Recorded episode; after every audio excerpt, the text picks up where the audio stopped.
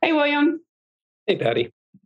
Welcome to part two of the podcast where we talk about art fairs and all the various fairs that we saw, which were so many that we couldn't fit them all into one episode. Absolutely. And you went to some more fairs than I did. I really only had Nada and Frieze in me, but I did get to see a couple of gallery shows that uh, I want to talk about. Yeah, so we'll be adding that plus a plus a mini discussion on kitsch.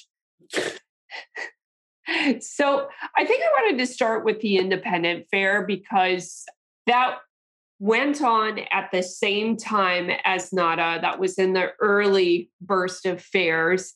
And earlier in the previous podcast, I identified a flaccid penis trend that that did continue at the uh, independent. There was a like one of the first things i saw was a watercolor of a pantless man playing basketball in his living room.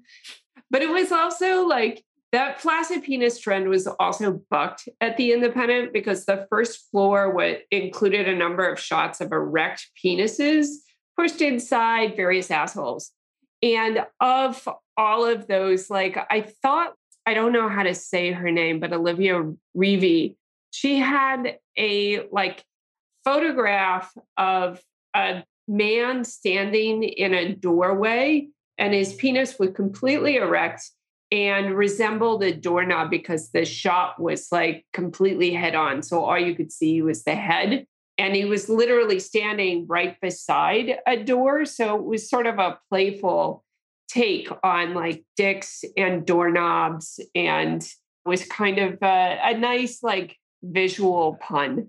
Upstairs, I thought the ranch was sort of noteworthy. They were showing surrealist paintings of cats by Renate Druks.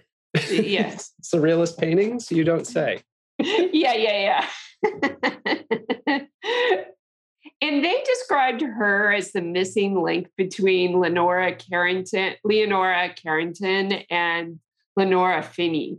And I thought that was sort of worth mentioning just because those were both Latin American artists. And Renate Druks wasn't working in Latin America. Like her friends were people like Kenneth Anger. And you do see that in this work. There's a kind of menace to the work, but it's also like really funny. So there's like one painting, there's like a picture of a white fluffy cat on a purple pillow and then there's like a menacing gray cat in the background. and the images do kind of look like you could imagine them adapted for like tarot cards or something like that. Mm. So I thought those were pretty good.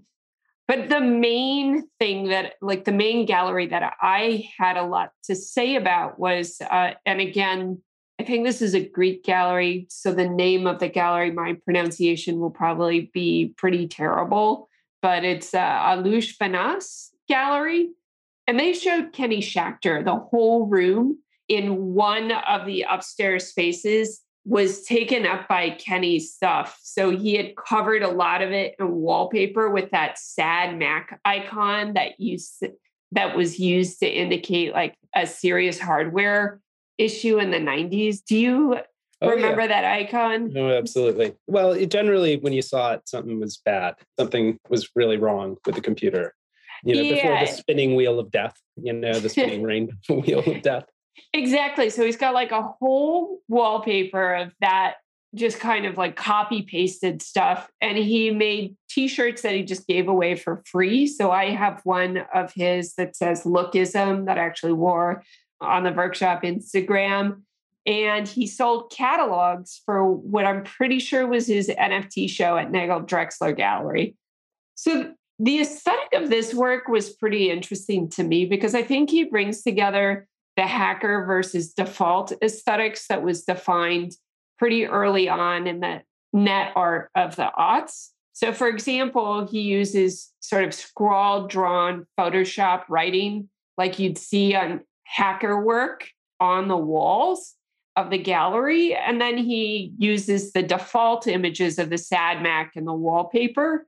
But I think like his unique twist on this is that he has, he's also like, at least in the catalog, there's a kind of like Rachel Harrison found imagery thing going on as well. So, like, he has like a bunch of images in the catalog of various phrases and words that he's put in the alphabet soup. So, he's got like NFTism in the alphabet soup. He also has another pun like metadata, as in Dada, the surrealist art movement, not data.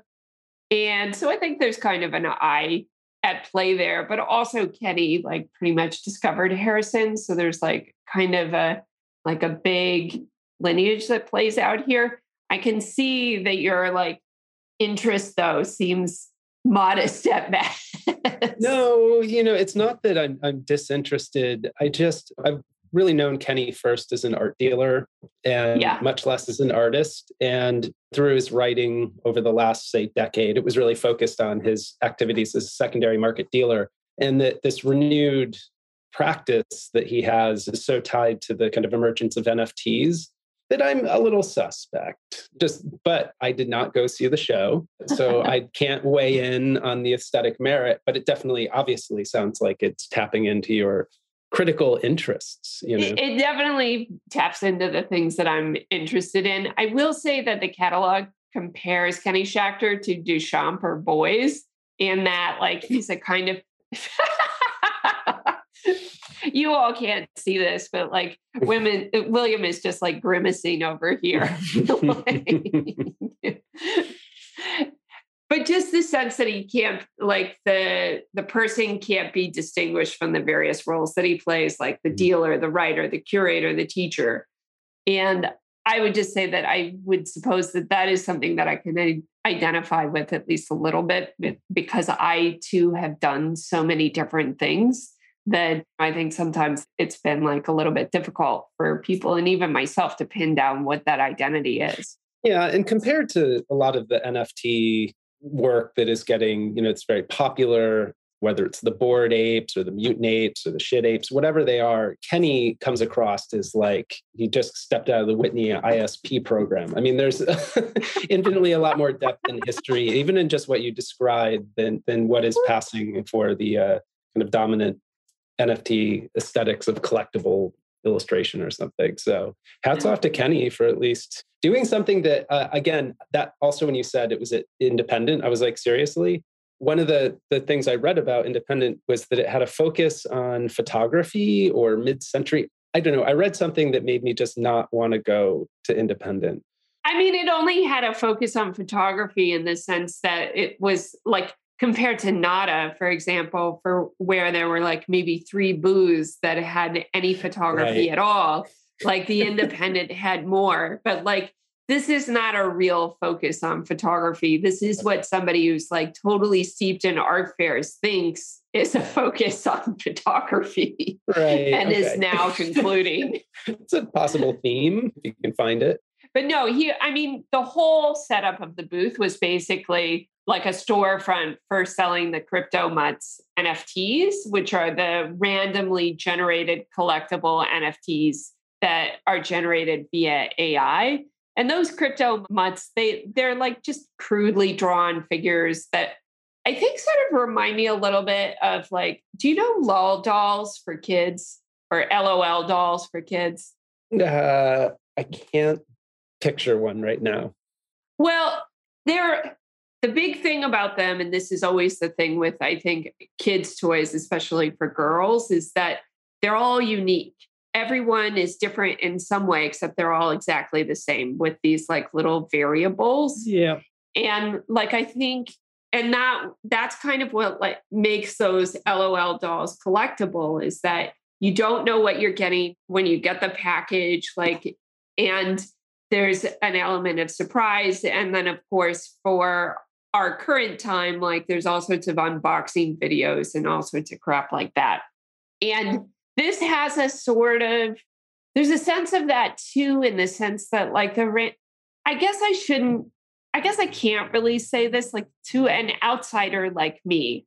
Like, though it's hard to know, like, what makes one crypto mutt more desirable than another? Right? Like they're all randomly generated. Well, it's interesting. I mean, the Alfred Steiner, who's a friend of mine, has been doing these kind of like analyses of what are the sort of most unique permutations of like bored apes and all of these kind of variations. And the numbers are kind of staggering in terms of how many possible combinations there are but this my point is that there are people who are interested in that question of what makes one of these things more or less unique than another one in the nft world and that analysis is sort of happening. So we may have an answer. Maybe yeah. not for lol dolls but it's kind of the same thing you know where we're talking about the same model. Well in any event i think like Kenny is like to his credit, like if you look at his Discord, he's got thousands of followers and he's like super generous to them. Like he's always talking to them. He's invited like literally all of them to his house. Like, like I've seen that. I personally would be a little frightened to do something like that, but he does feel, at least based on what I've seen, it, it, he, it does seem like he has a kind of kinship with the people that he is, has created a community for?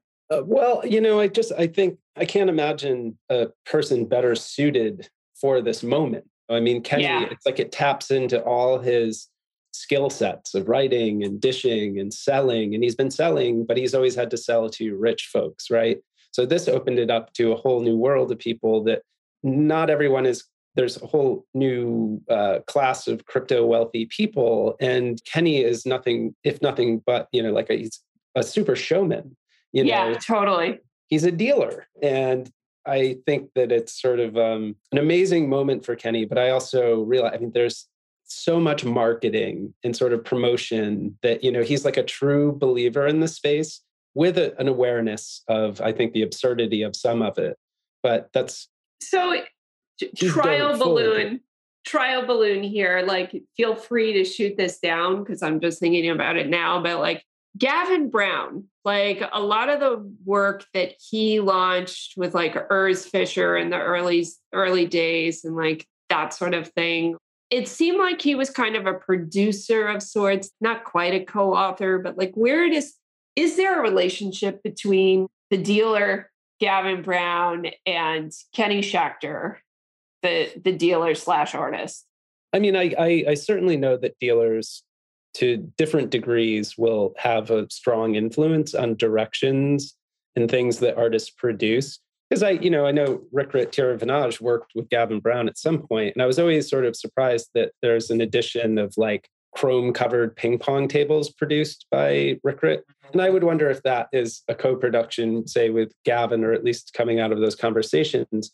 But Gavin was a kind of showman, but all that was in the service of his artists, where Kenny yeah. is just like incorporated the Gavin into his sort of artistic persona, which the difference for a lot of NFT artists, everyone has to get out there and kind of shill, to use yeah. the term. Yeah, no, that is exactly un- true. Self consciously and embracing that. And I think that's one of the things that is still part of the culture of like the visual arts that I experienced is that we're not there to kind of self promote our work in the same way, in that that still has this kind of brings up some anxiety and sort of negative feelings. You know, well, I feel artist. like, I mean, I feel like that's uh, part of the root of the tension that many artists feel when they are on Instagram or like social media of any sort, where there's like the expectation that they're supposed to show their work. It's but there's, I mean, this, there's a, a structural difference though, in that I can go on Instagram, post some image of my work,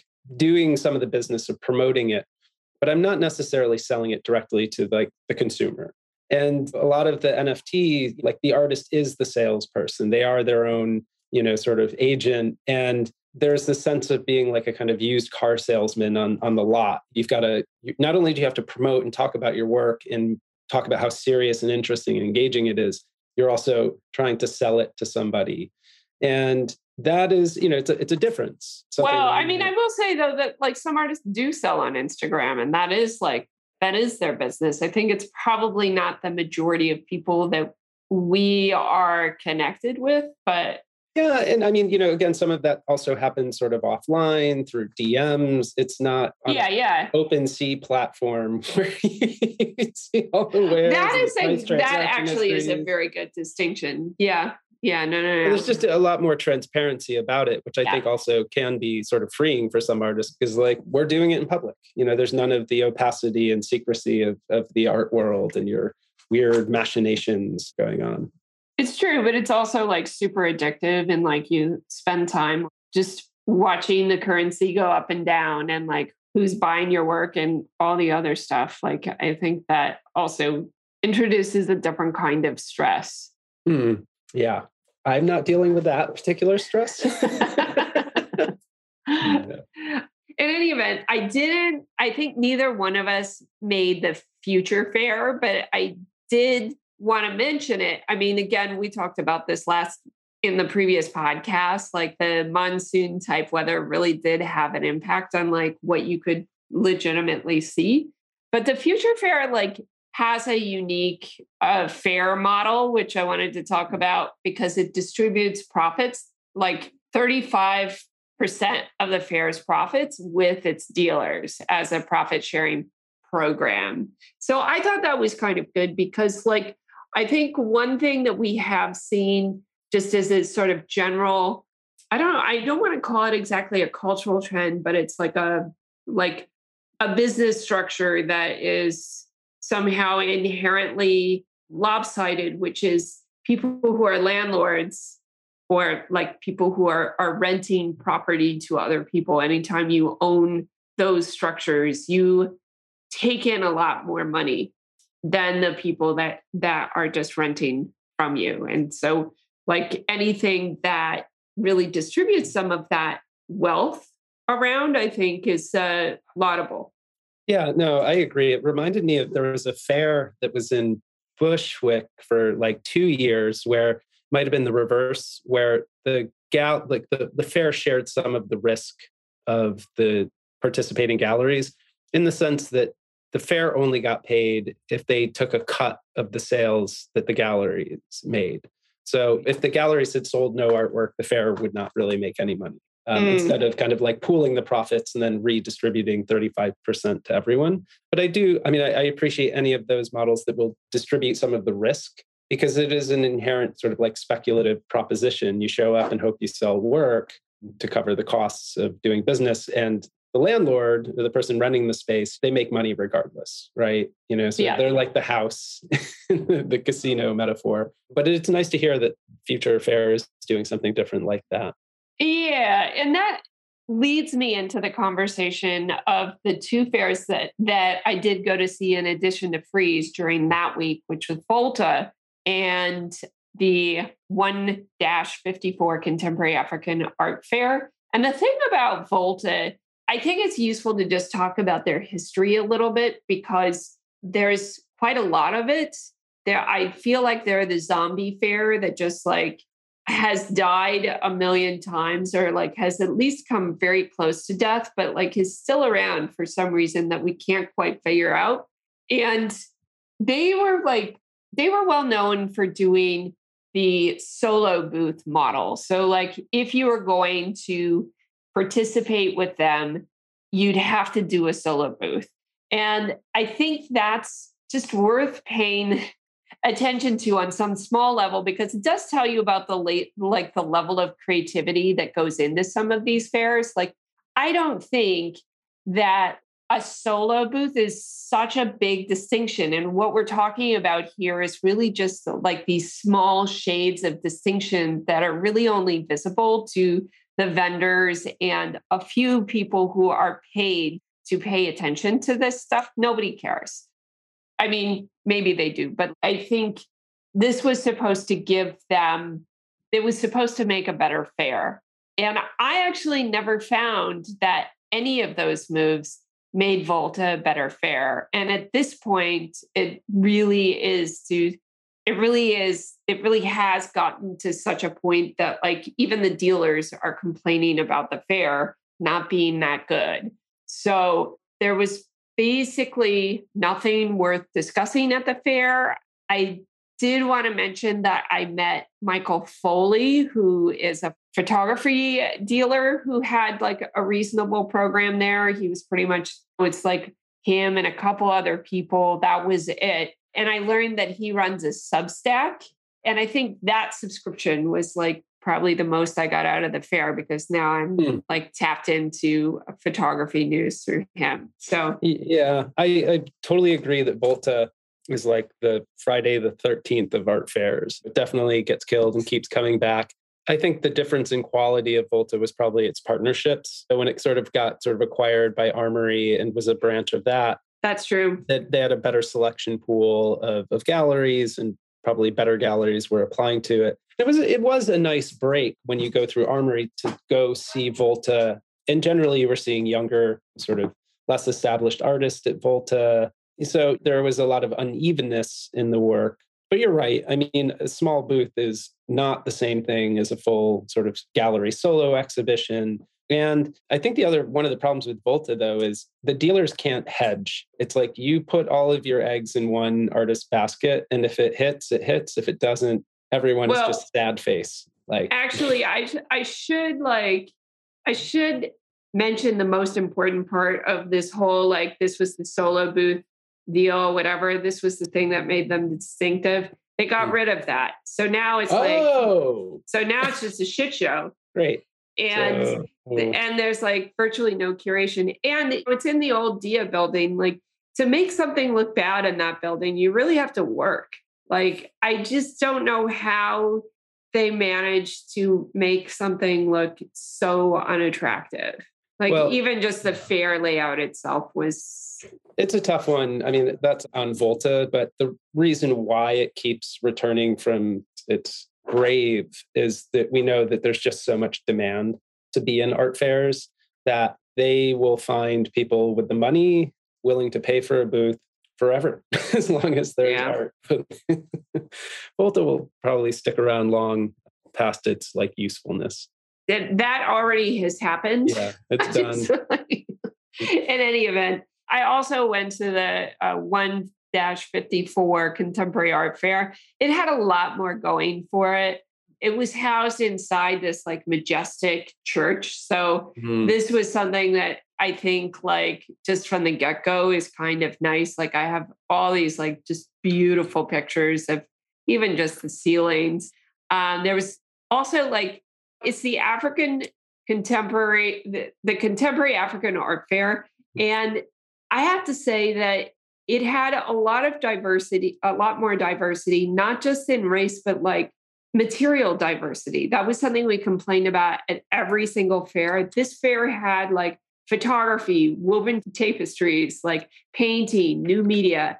It was a smaller fair. So, in some ways, I think like, I don't, I guess I, I probably shouldn't say that it's easier, but it was like, it was, it's easier to see. Yeah, it's manageable. Uh, yeah. It's like human scale, not collector class scale, you know? yeah. So there was like a focus on figuration for sure. Mm-hmm. I think like there like 50 Golborne, for example, displayed a handmade abstracted patterned wall hanging by Sienna Guillage and that and then BKHZ Gallery from Johannesburg displayed a painted image of a family wearing militia wear with guns. And this was by an artist named Wonder Buhle. So a lot of times, like the names of the galleries, I'm completely unfamiliar with. There were a couple blue chip galleries there, but a lot of times, like the artists and the names of the galleries, I didn't know. So that's always fun to just like go in there and discover things. And yeah, that particular painting that I was interested in was like part of a series that was made with the objective of highlighting inequalities during the height of lootings that took place in Durban due to political instigation. So there's like a history to some of the work. And it was, you know, you go there and you learn something. So I thought it was a, I was glad I went. Yeah. And I mean, again, that points to this idea that if Nada and Frieze were marked by a lot of kind of blue chippy formalist kind of painting there's not room for that kind of material and genre based diversity to like and all of the kind of histories and cultural perspectives that could be in a fair like that. So uh, it's nice to hear that like the contemporary African art fair was actually a, like a positive experience. That like it's maybe not the fair format's fault completely. It has a lot to do with the curation and the content as well. Yeah. So you had a couple galleries that you saw in between the fairs that you thought were worth just uh, giving a, a nod to. Yeah, because I mean, you know, I as a creature of commercial art galleries, I still find that you know doing solo exhibitions in a gallery is like my preferred way of working and that after going to nada i felt like i needed to go see some shows and galleries just to kind of remind myself what maybe a different exhibition format looked like so my friend uh, and artist jennifer dalton and i met in tribeca to see some shows and we started out we kind of breezed through the judith linhares show at ppow we are both not painting is not our first impulse to like look at. And so we saw the Linhares show and not a lot to say about it. Then we went over to JTT Gallery's new space on Broadway. And normally I, I really like the shows at JTT Gallery. I always can expect something new and weird. And in this case, though, it was like a double bill of like terrible shows. The f- artist in the front gallery was Anna Sophie Berger, and it was sort of like a sculptural interpretation of Hito Steyerl's concept of the poor image, but like made with mannequins and just, you know, kind of, I don't know, really sort of kitschy and cheap materials. One of the center pieces of the show are like two ladders zip tied together. And that show was called Sin. And then following on that theme in the back was a kind of very edge lordy kind of like dime square show, figurative painting by Sam McKinniss, which is sort of like white America and the climate crisis uh, sort of as its main subject. And really, the the centerpiece of the show that I can't get out of my head, unfortunately, is a sort of sardonic portrait of Nancy Reagan.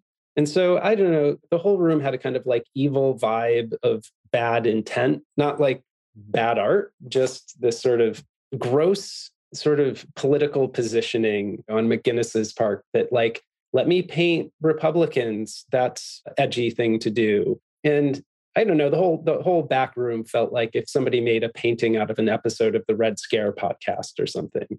Just kind of gross. And so that the gallery trip did not start out on like a great note, seeing that double billing at JTT. But thankfully, we walked over to Broadway Gallery and saw Sky Hopinka's exhibit Riverchild. And this was just a really wonderful show. It had a beautiful two channel video in the front with several large scale photos of the landscape inscribed with handwritten text, really sort of like etched in by hand into these photos. But the star of the show for me was the film called Kicking the Clouds. And it was really a hypnotic, lushly shot, poetic film that includes audio tracks of the artist's grandmother learning her ancestral language, framed by text captions and a soundtrack developed with his collaborator, Courtney Estalos. And like one of the captions about this work, which is dealing with indigenous culture and family histories on the land that they live. But the caption says, We don't remember what was memory, what was a memory, and what was a dream. And that kind of summed up the experience of the exhibition. It was just sort of dreamlike, hypnotic, and it was felt like a discovery. I was not familiar with Sky's work previously, and I, I really hope that these films and videos make their way into more venues. Really great. And we followed that up with Paul Sepuya's studio based photographs at Bortolami. And these were just really fascinating and they really bring like surrealist concerns into the present through the artist's like framing and cropping and cutting of bodies in the space with mirrors and sort of physical objects and the postures and poses of the bodies together. So these were just these kind of like I walked in and was sort of disarmed because they were sort of like very formal at first and it takes a little bit of time for the subjects and the figures and the propositions to kind of reveal themselves. So that was amazing. And then another standout really was Nora Turato's Govern Me Harder at 52 Walker Street.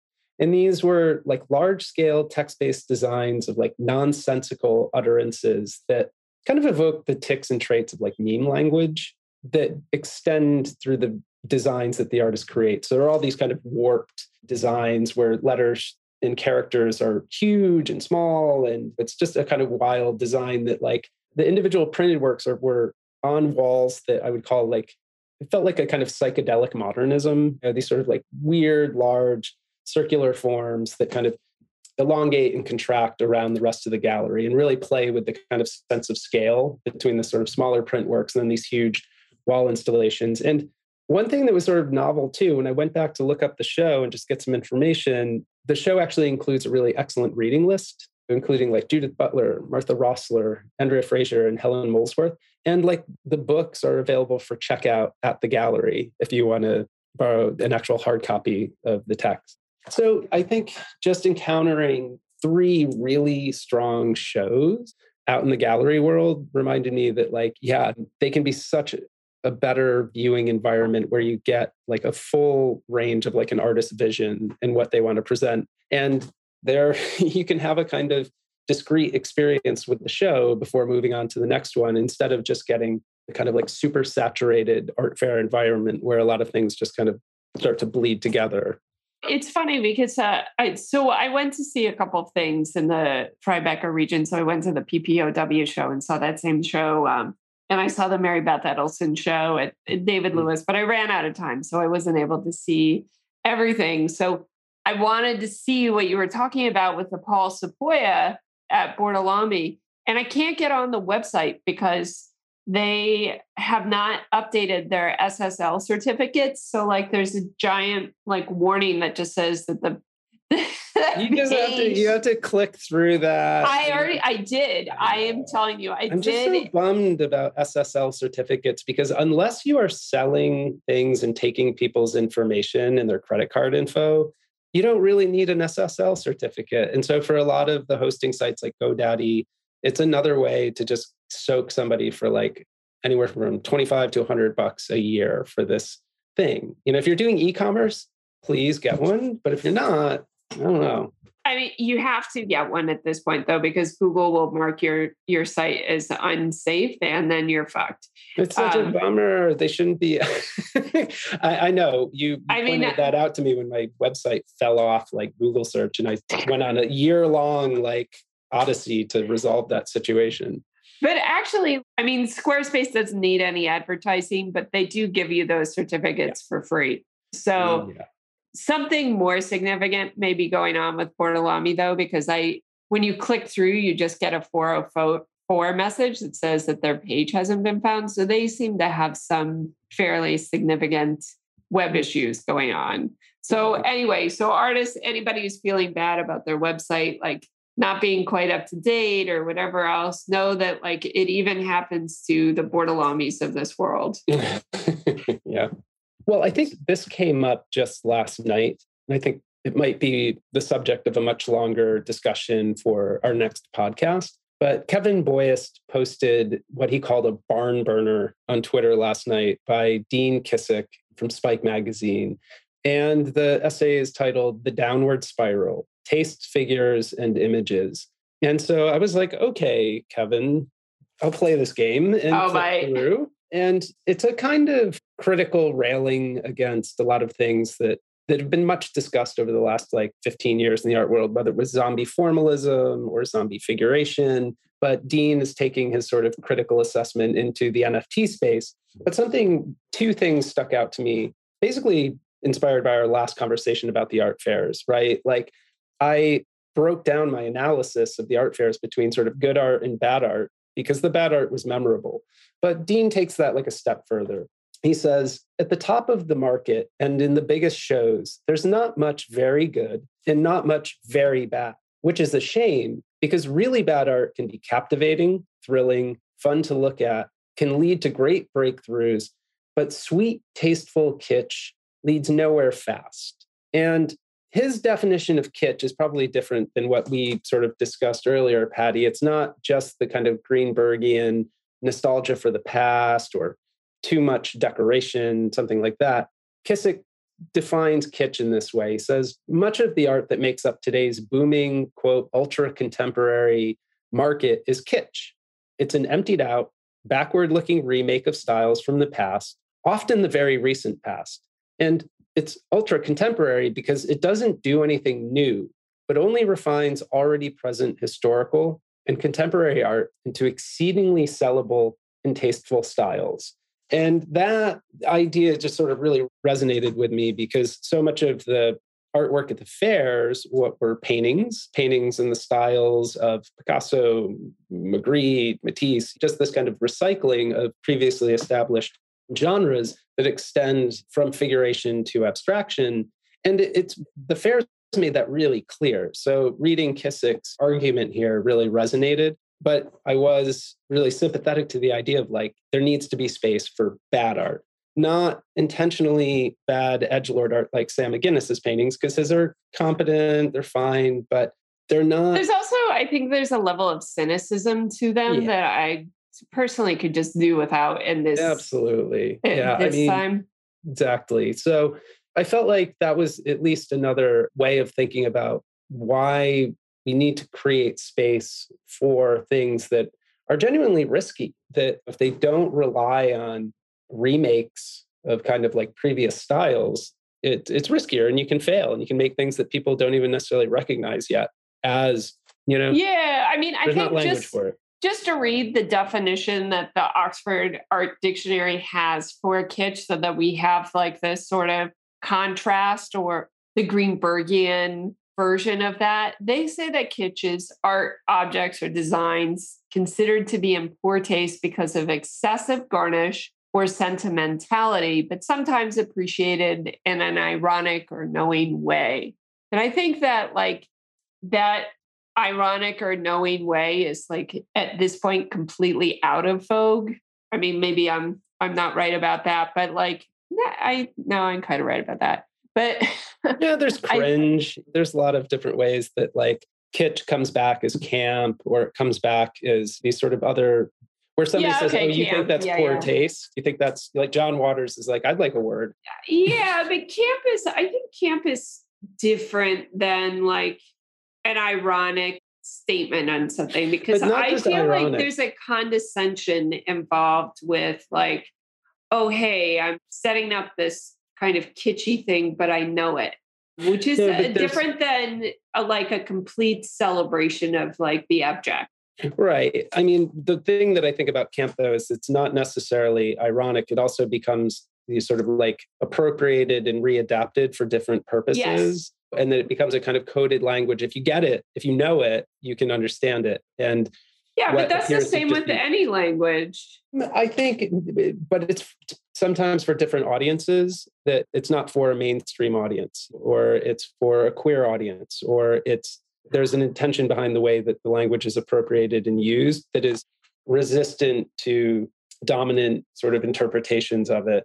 So that I guess I just was thinking about like horror movies, right? Which I think have like mainstream appeal, but maybe they're like a little bit on the fringe, but there's like a complete like oh, language. There uh, to speak to that, uh, I just started reading a book called My Heart is a Chainsaw by Stephen Graham Jones, a Native American author, and he opens the book with a quote by Carol J. Clover, who wrote like my all-time favorite critical analysis book. Um, it's called Men, Women, and Chainsaws. And the quote he opens the book with is The slasher film lies by and large beyond the purview of the respectable. And that's like one of the freedoms of horror to explore things that would otherwise not sort of pass into mainstream um, cinema. And, and granted, I know horror is a sort of popular genre, but because of its genre status, it's not taken as seriously, and you can get into issues of gender and class and get movies like Driller Killer. I I don't even know about Driller Killer. You know, Patty, I will. I'm going to gift you my copy of Men, Women, and Chainsaws because it's just such a fantastic book. And seeing Stephen Graham Jones start the book off by quoting Clover, it's like maybe the second time I've seen her name in in something that might be a kind of mainstream novel. Um, We're going to have to have a whole podcast on this then too. well, we absolutely have to because I don't know if you saw it. MoMA announced they're doing a hundred days of horror films, and they're going deep into my genre. If if I wasn't an artist, that, that would be a, all I'd be like... doing. Either making films, writing films, but it is my other major sort of cultural consumption at this point.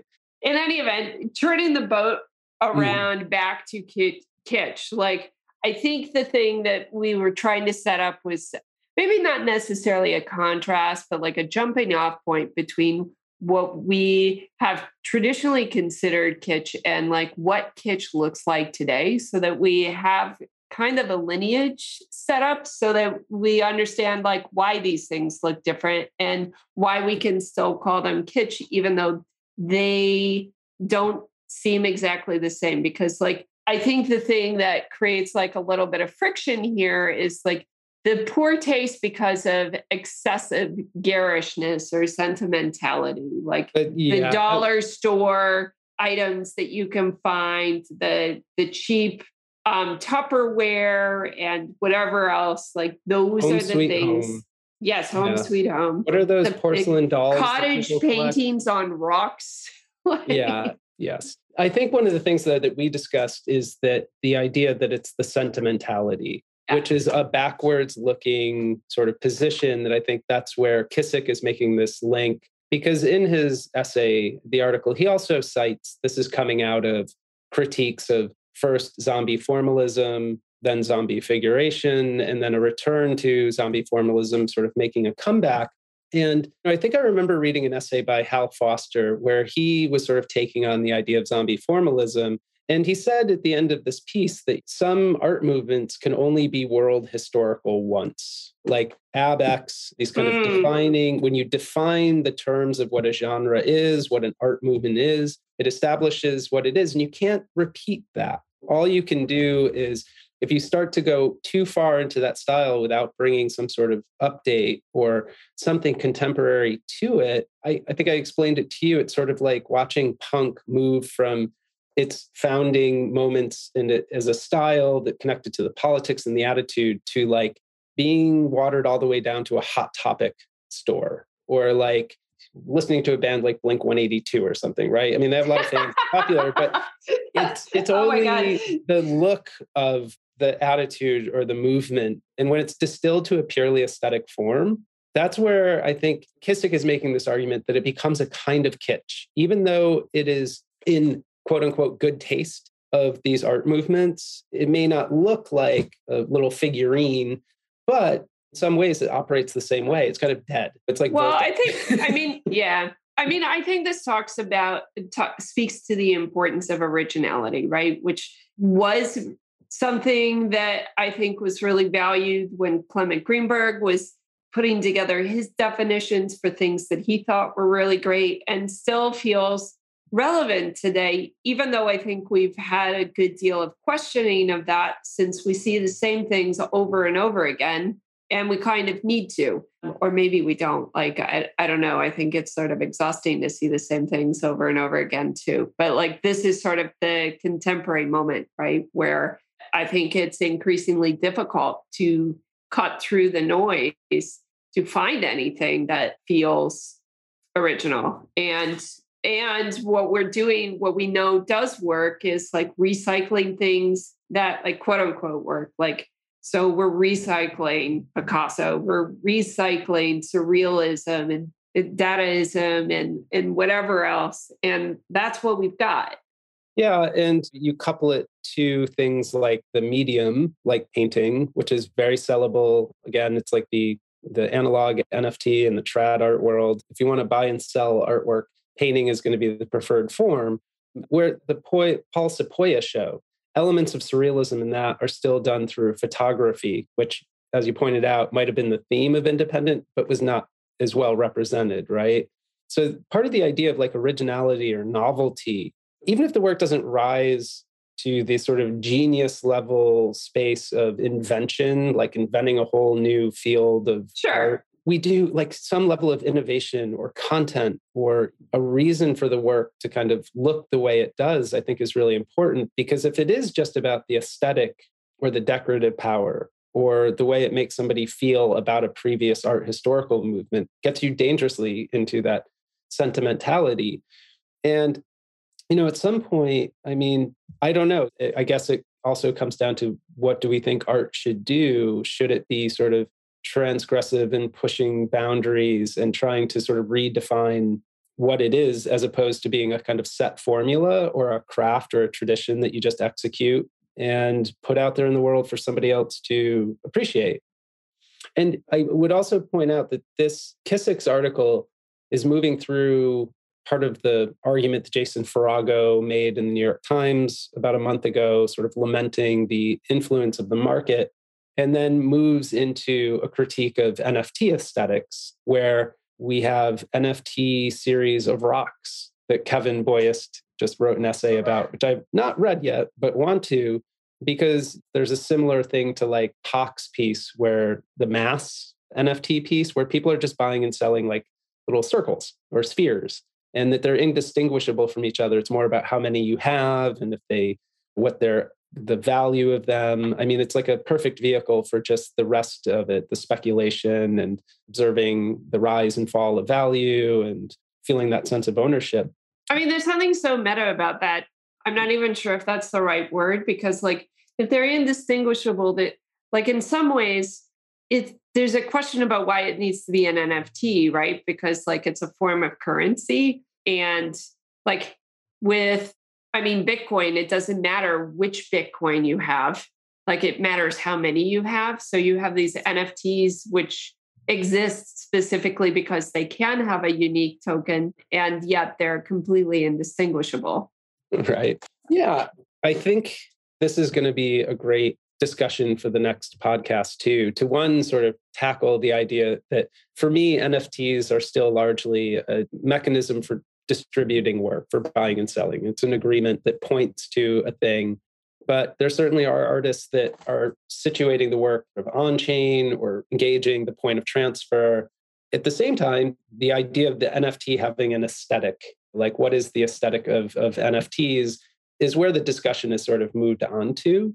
And so I think that would be a really great discussion in light sort of of Dean's sort of like barn burner here, which is really going after it. That like that's why he starts talking about bad art and not like bad bad painting like just really bad with bad intentions and, a, and, an awareness that he makes the point that like there's a whole crop of artists who know what they're doing is really bad and they just don't care you know because there's so much money to be made and new audiences so i'd love to pick it up on the next podcast. All right. Well you all know what we're doing for the next podcast. Uh, we will see you soon.